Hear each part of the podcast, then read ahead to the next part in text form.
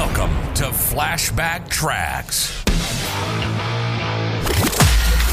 Travel back in time each Friday to an era of big hair, leg warmers, and Walkmans. Far out. Veg out with some clips from Downtime Broadcasting's promotional audio cassette magazine from the 80s and 90s, right here on the World Wide Web.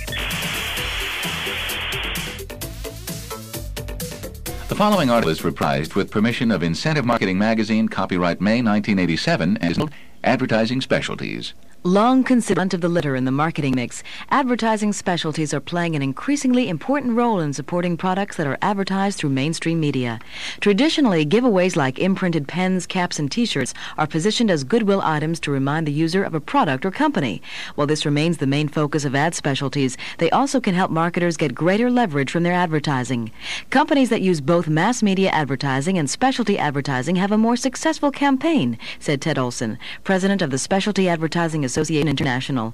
Generally, they must spend 10% of it on television, 25% on print, 20% on other media, and maybe 5%, Olson said. They use the specialties to a certain market that they can easily identify. Such segments can include dealers, secretaries, corporate travel managers, doctors, and lawyers. For instance, an overnight delivery service advertises in a secretary's trade journal detailing a product's benefits. Later, an ad specialty is mailed to a select list of secretaries or is left behind by the company's sales force.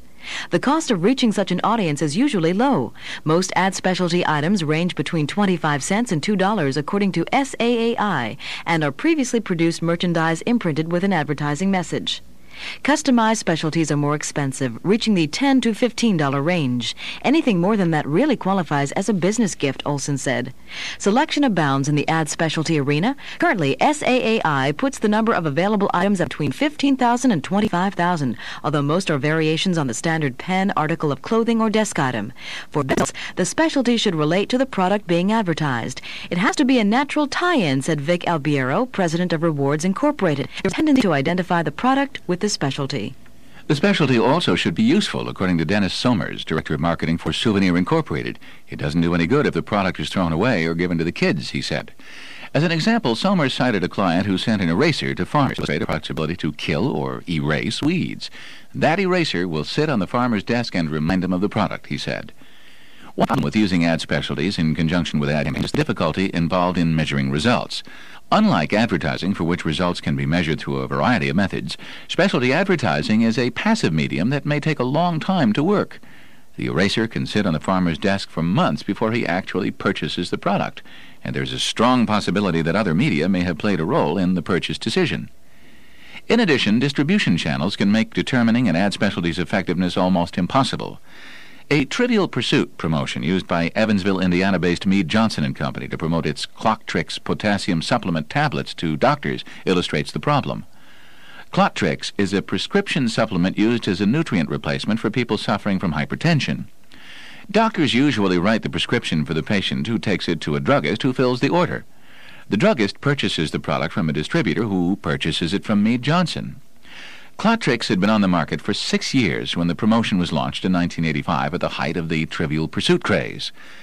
Clottrix is in a very crowded market, said Senior Product Manager George Cole, and the doctors are not all that interested in hearing about a supplement, interested in treating hypertension.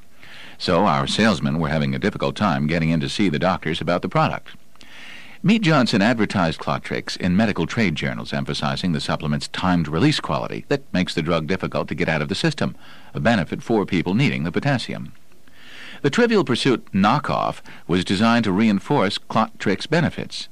The game board, illustrated with pictures of Klotrix tablets, is the Trivial Pursuit game board in the out the center of the circle. Place follow track to the digestive track. The questions in the center of the circle were more difficult, illustrating the point that Klotrix is hard to get out of the system. Before sending the game, Mead Johnson mailed theme-imprinted scratch pads and a series of health pursuit trivia slide charts to be placed in waiting rooms for the patient. Then, the actual game was delivered by company sales representatives. Mead Johnson produced approximately 25,000 games, much of its marketing budget for Klotrix, according to Cole. We felt our Trivial Pursuit promotion was very successful, but we have no way of measuring how successful it was, Cole said. Still, he emphasized that the promotion did achieve the important goal of opening doors for salespeople and enhancing awareness of Klotrix tablets.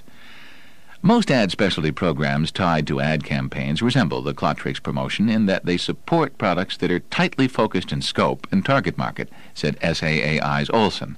Similarly, ad specialties can be used to reinforce mass consumer campaigns. Travel back in time with us next Friday as we share more clips from the 80s and 90s on another rad episode of Flashback Tracks exclusively on Promo Corner. Time to bounce.